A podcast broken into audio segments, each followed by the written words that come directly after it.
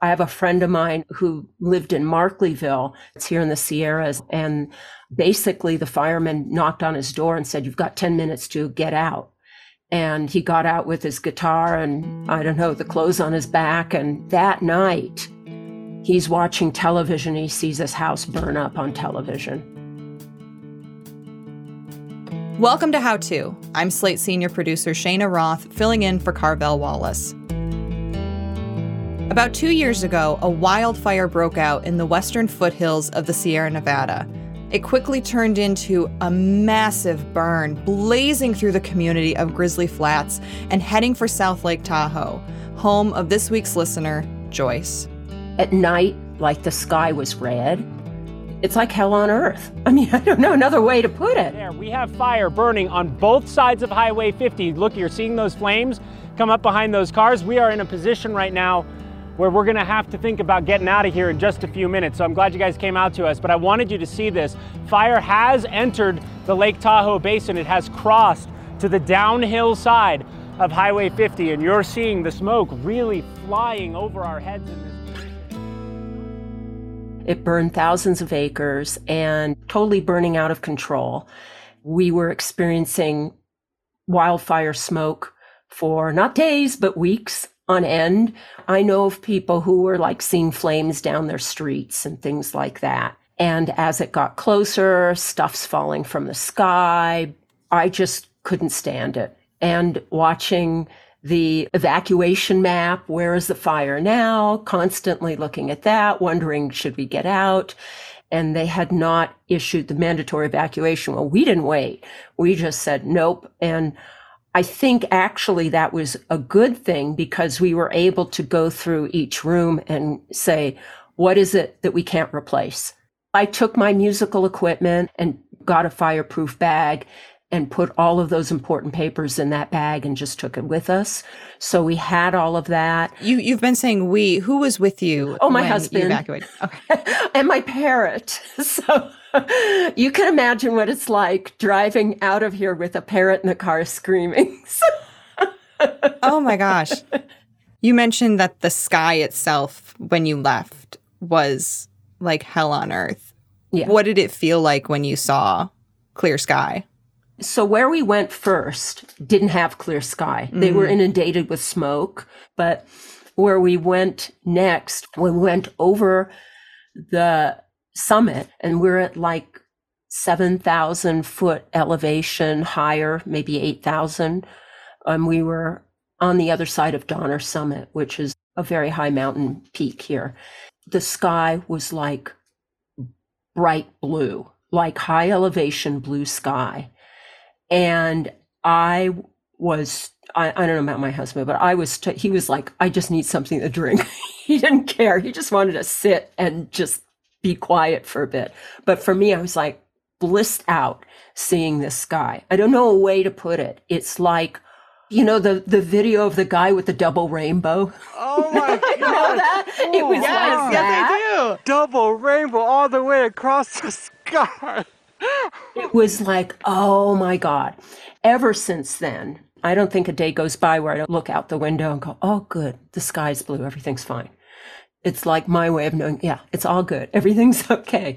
Because that, I, I just don't even, there's no words for it. It was just absolutely fantastic. How long had you lived there? And when you moved there, were wildfires something that you were worried about?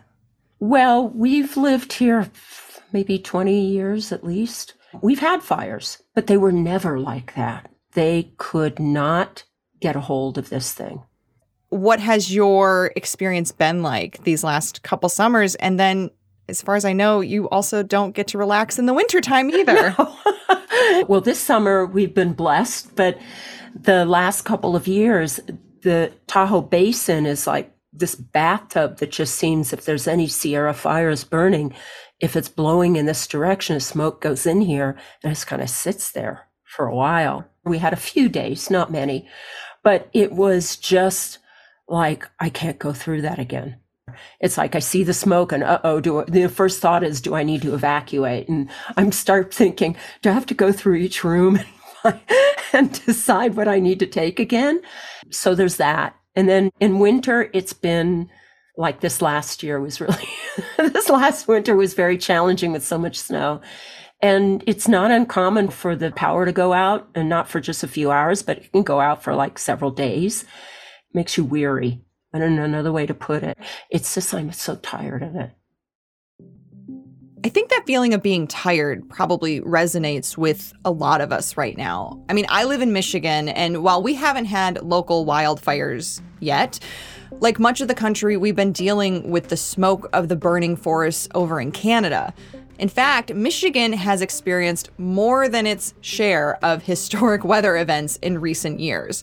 There was this historic deep freeze of 2019, a historic flood in 2020, which caused this dam to break and absolutely devastated the area. And then there was a historic snowfall as late as May. I mean, are you sick of hearing me say historic yet? But in some ways, I feel like we've had it easier than others this summer. This morning, in the latest chapter of a mounting climate crisis, severe heat from coast to coast. As the temperature shoots towards a record breaking 120. From the city that never sleeps to the city that can barely breathe. New York briefly topping the list of world's worst air quality Talking Tuesday. about historically off the charts ocean temperatures to the degree, Hoda, that marine scientists who have studied this for decades tell me they have never seen anything like this. Right now, the water temperature. And where does that leave us? Worried, hopeless, probably, and like Joyce, tired. It seems like there's so little anyone can do to turn this ship around, so we're just sitting here, sinking in our feelings. But we don't have to be, which is where this week's expert comes in. My name is Britt Wray, and I am the director of the Special Initiative on Climate Change and Mental Health in Stanford University's Medical School in our psychiatry department. Britt recently wrote the book Generation Dread Finding Purpose in an Age of Climate Crisis. And so she's going to help Joyce and the rest of us do just that. She'll explain why we need to change our approach to climate anxiety and how to deal with those big feelings so we can move forward together. Stay with us.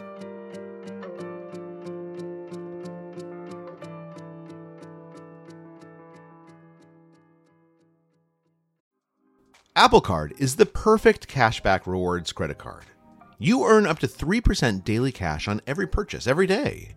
That's 3% on your favorite products at Apple, 2% on all other Apple Card with Apple Pay purchases, and 1% on anything you buy with your titanium Apple Card or virtual card number.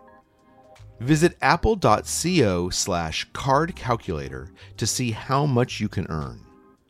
Apple Card issued by Goldman Sachs Bank USA, Salt Lake City branch. Subject to credit approval. Terms apply. This episode is brought to you by Defender. For those who embrace the impossible, the Defender 110 is up for the adventure. This iconic vehicle has been redefined with thoroughly modern design. The exterior is reimagined with compelling proportions and precise detailing, and the interior is built with robust materials and integrity. The Defender capability is legendary, whether you're facing off road challenges or harsh weather conditions. Built for the modern explorer, the Defender 110 lets you go further and do more. And cargo capacity means more room for your gear. To drive the Defender is to explore with greater confidence. Powerful innovations like the intuitive driver display and award winning infotainment system keep you connected. Innovative camera technologies deliver unobstructed views and effortless maneuvering. Ready for a wide range of adventures, the Defender family features the two door Defender 90, the Defender 110, and the Defender 130, which seats up to eight. A vehicle made to go further, the Defender 110. Learn more at LandRoverUSA.com forward slash Defender.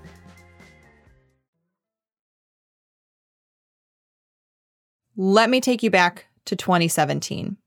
Long before this summer's extreme weather, Dr. Britt Wray had her first brush with climate anxiety.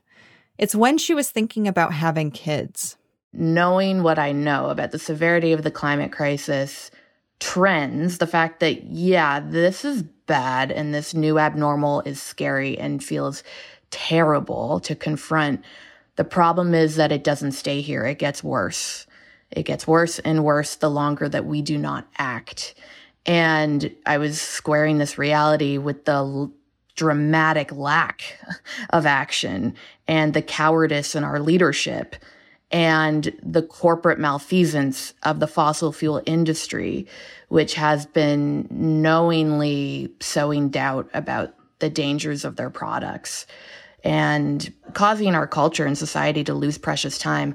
All of that really amounting in this scenario where I have to be honest with myself. Do I trust that this is going to get better based on what I've been seeing? And do I feel comfortable committing a new person to this situation, right? By having a child. When dealing with all of that, an explosion of anxiety and grief erupted within me and anger. I just thought, wow, maybe, maybe this is showing up in other people's nightmares in different ways. Um, and so that led to research on the mental health impacts of the climate crisis, which became the book Generation Dread. We've mentioned climate anxiety or eco anxiety. I know uh, I have it. Joyce has it. I think it's Definitely. fair to say we have this type of anxiety, and it's different from other anxieties. Right. So people hear climate anxiety and then they immediately think, oh, anxiety disorder, a new kind of anxiety disorder. What's the cure? um, you know, once you get a diagnosis for it, what do you do to, to get past it and recover? And there is no diagnosis. Mental health researchers and clinicians have risen up in consensus to say we should never see it as something to be cured because it's this rational, appropriate, adaptive response to a real unfolding global crisis that threatens our civilization. it's a compassionate response of care. It can be a badge of our humanity. You can see it that way. To feel it at all when we notice what's being lost already in the climate crisis and we understand trends implying that this is going to get worse. So, that is really different from an anxiety disorder that someone experiences, as for instance, catastrophic thinking about events that will likely never occur that starts to impair their functioning because here we're already seeing people dying on the pavement in Phoenix, Arizona during extreme heat simply because the pavement is so hot that they get third degree burns that kill them. That is horrific. So here's our first insight. Eco anxiety or climate anxiety is an adaptive response to real threats. Therefore, it's separate from other anxieties. But that doesn't mean it doesn't co occur with other difficult emotions too, like grief, anger, and sadness. That's all real, which is why it can feel really invalidating when people dismiss your feelings by saying things like, don't be so dramatic, you're fine. You know, climate change is a hoax. You've got an anxiety disorder. You should go talk to someone about that. There are many many cases, I can't tell you how many folks I've spoken with who have gone to a therapist to talk about their nightmares now being filled with climate events um, or just generally getting very depressed about the track that the world is on. And the therapist, if they're not climate aware, treats them in that way as a pathology, and then they go home feeling misunderstood and many times worse. Mm. So it's important to get that validating container from the get go, knowing that people will um, hold up a mirror to what you're going through and share stories of their own.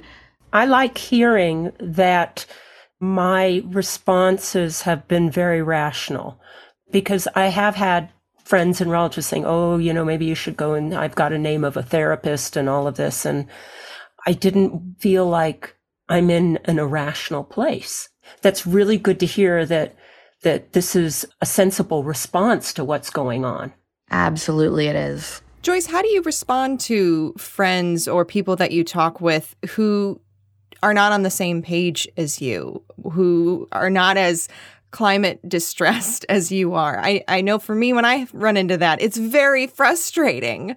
Well, it depends. I guess it depends on the environment because at a party, let's say it's fairly rude to say, I don't want to talk about it, blah, blah, blah. But, you know, in a one on one conversation, I basically just let them know this is how I'm dealing with it. Or, you know, uh, yeah, it's still bothering me. And thank, you know, I understand it's out of care and out of concern, but also to say, you know, thank you. Or I'll just listen to them and go, okay. And then let it go just because it's an easier way to end the conversation. I totally understand that no one wants to be a bummer and turn others off. And it's not easy to talk about this stuff at the water cooler, at the dinner table often.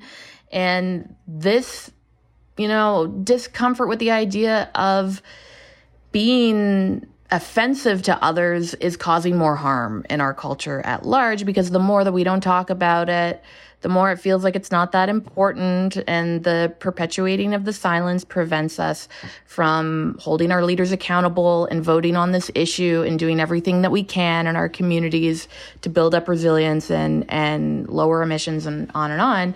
So I think it's really wonderful and important to congratulate yourself when you do talk about it and to try each day looking at it as another opportunity to get comfortable being uncomfortable and bring it up once again and to find strength in that and be proud of yourself. Here's our next insight. You don't have to be comfortable being uncomfortable on your own. For some people, it's worth talking to a climate aware therapist, which, yes, that's a thing. The Climate Psychiatry and Psychology Alliances would be a good place to start. And we'll link to a bunch of resources in the show notes. But it's also good to remember that you may not be as alone in your community as you think. We have a lot of polls showing that people consistently overestimate how many climate deniers there are out there. And so when, you know, almost seven out of 10 Americans are actively very concerned about the climate crisis, that means we're in good company and we can reach out and talk about ways in which we can, yes, support each other with the anxiety and grief, but also organize in our communities to help get us on the right track. Britt, you've talked in the past about this task shifting approach. And Joyce, I want you to hear about this because I'm curious if this is something that you would be interested in. It is where lay people can be trained to help their neighbors with things like anxiety and depression when trained by specialists, even though they have no previous psychological expertise. Right now, there's a shortage of specialists to provide mental health care to those in need. There's a really inspiring project in the South in the US around Black men's mental health that recognize that barbershops are a really great place where people can connect and where a man is in a chair sitting open to exposure to ideas from the barber. And they trained barbers on how to use mental health interventions and then spend that time with their client doing psychosocial support in a way that you never have to call mental health care. It's not going to the therapist, but it's learning how to effectively um, take shared ownership of our mental health and well being in the place where we're spending our time. So that's really exciting when we're thinking about people who are deciding to stay in disaster prone areas and have to think about wildfire smoke coming um, over the hill or sitting in the basin that will affect what they can breathe and how safe they feel, or dealing with, of course, actual wildfires threatening their home, um, as you've been sharing with us, and what it means to build psychosocial resilience in the places where we live, how we can come together and be part of community minded healing interventions, essentially. I love that you use the example of the barbershop because I've heard plenty of women say, you know, I don't go to therapy, but I do go to my hairstylist. It is it, when you put it in that space, I think people really understand that and it makes sense and it doesn't feel like a woo woo sharing circle kind of a thing, uh-huh. but it's that community sharing. And so, Joyce, how do you respond to that task shifting approach, or as I'm going to call it, the barbershop approach. or the salon approach. I mean, I think it sounds really promising. I've never seen something like that. Projects like that are really exciting, and they're important since a lot of individuals directly affected by the climate crisis don't have access to the resources they need. But amidst all of this, it's important to remember to take care of yourself. Which is why, after the break, we'll hear some useful strategies for calming ourselves down when it all gets to be too much. Don't go anywhere.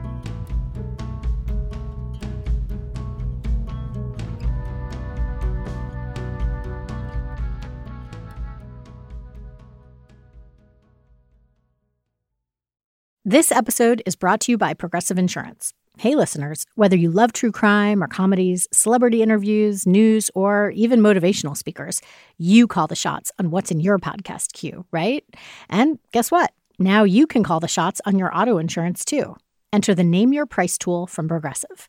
The Name Your Price tool puts you in charge of your auto insurance by working just the way it sounds. You tell Progressive how much you want to pay for car insurance. Then they'll show you a variety of coverages that fit within your budget, giving you options. Now, that's something you'll want to press play on. It's easy to start a quote, and you'll be able to choose the best option for you fast. It's just one of the many ways you can save with Progressive Insurance. Quote today at progressive.com to try the Name Your Price tool for yourself and join over 28 million drivers who trust Progressive. Progressive Casualty Insurance Company and Affiliates. Price and coverage match limited by state law. On Death, Sex, and Money, we feature interviews with you, our community of listeners, getting honest about uncomfortable things. I developed an illness where it isn't safe for me to drive. A friend once said to me, Sex is like air. You don't think about it until you're not getting enough. This is a similar sort of thing if you just replace sex with driving. Listen to Death, Sex, and Money wherever you get podcasts.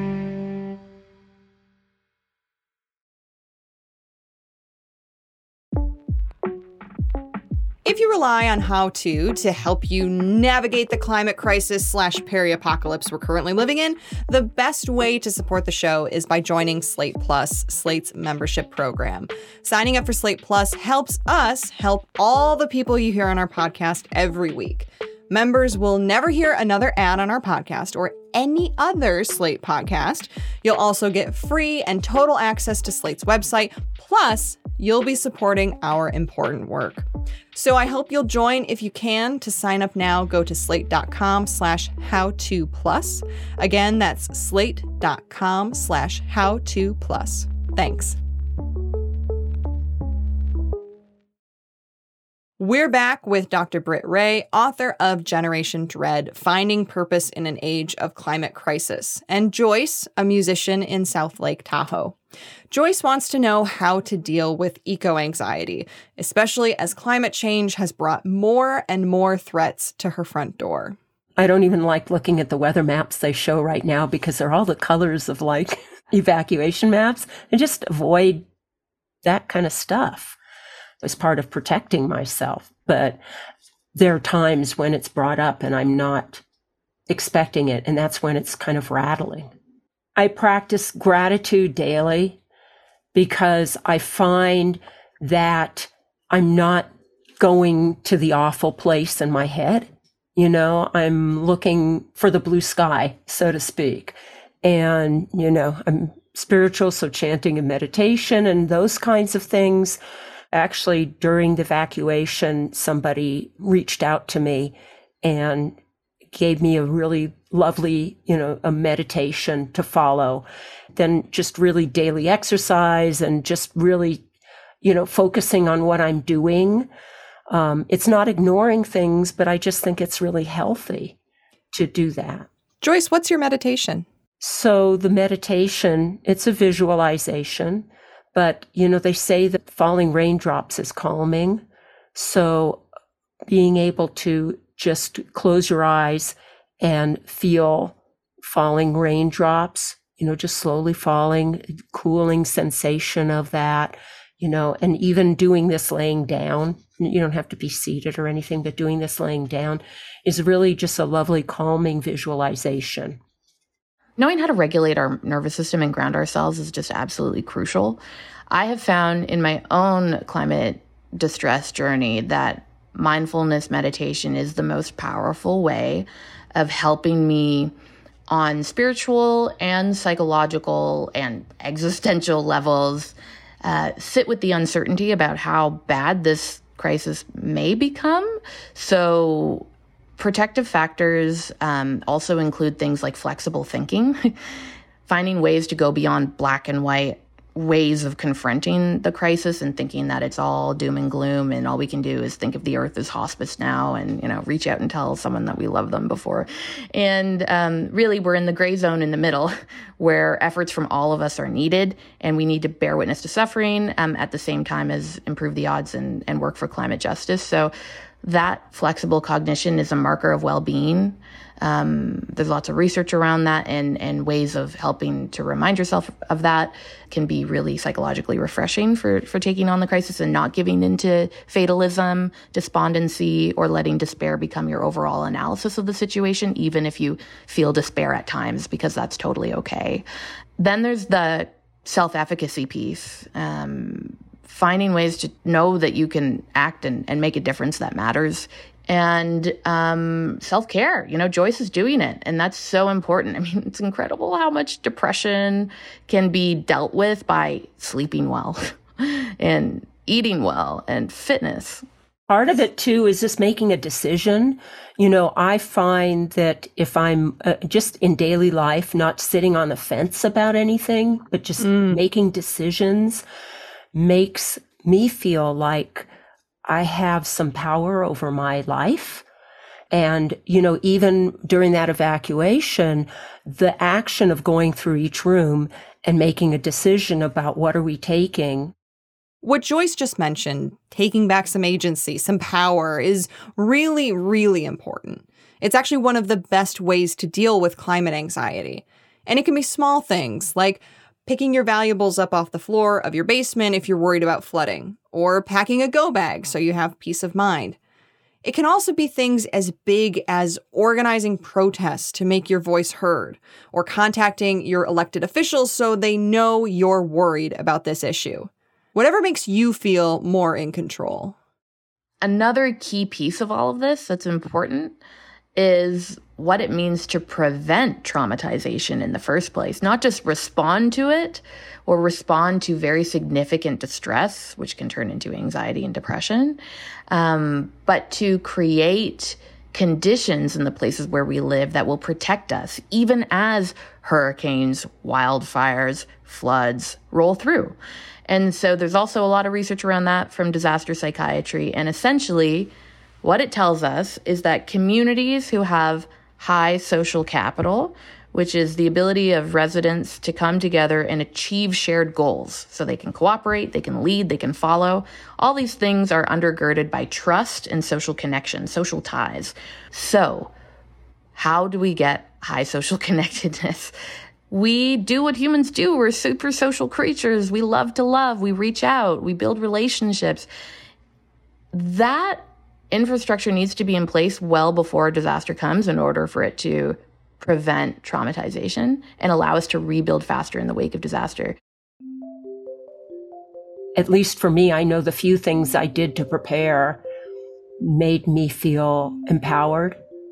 And so I think that any kind of prevention on this other basis of just getting to know each other is really good. Right, Joyce. And that empowerment you felt from taking those preparatory measures yourself. Imagine if there were a town hall where you and your neighbors could come together and talk about, hey, what are you doing to prepare? I'm thinking about this. Oh, that's a good idea. Yeah, I tried this. Oh, that's perfect for me.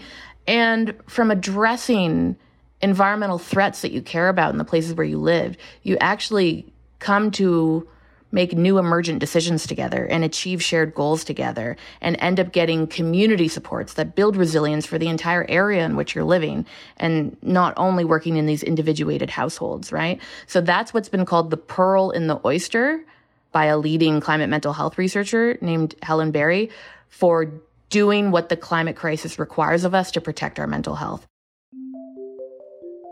Britt, you've talked about a lot of things today. You've given us just a wealth of information. What is maybe the most important point or points that you'd really like our listeners, if they take away nothing else, they take away this and hold this with them? That there's no such thing as coping with climate anxiety long term if it isn't paired with action. Mm-hmm. And that it's really important for us to feel our feelings, to not try and smother them and paper them under the surface or try to overcome them, that it's no sign of weakness to feel distressed by what's going on, and that we can release the negative feelings about having so called negative feelings because it's the self judgment and shame that makes them much harder to deal with. And when we can liberate ourselves to know that this is an appropriate response and it's a caring response, then we can see what insights those difficult emotions have to show us about what's really going on and what the needed response ought to be and how we can play a part in that. So, in this way, it's about sitting with the grief, letting it move through you, transform you, strengthen you, finding community who share this awareness and affective dimension, and then getting to work and acting. But all of it comes together, you know, it's feeling, it's thinking, and it's acting. Joyce, has this been helpful? Oh, yes. I mean, it, it, it's helped me to think about this in a larger picture. So hopefully that it's it's going to help some other folks. Thanks to Joyce for sharing her story with us and to Dr. Britt Wray for all her useful advice. Make sure to check out Generation Dread Finding Purpose in an Age of Climate Crisis. Do you have a problem that is making you anxious? Send us a note at howto at slate.com or leave us a voicemail at 646 495 4001. And we might have you on the show. If you like what you heard today, please give us a rating and a review and tell a friend. That helps us help more people. How To's executive producer is Derek John. Rosemary Belson, Kevin Bendis, and Jabari Butler produced this episode. Merritt Jacob is senior technical director. Charles Duhigg created How To, and Carvel Wallace is the host. I'm Cheyna Roth. Thanks for listening.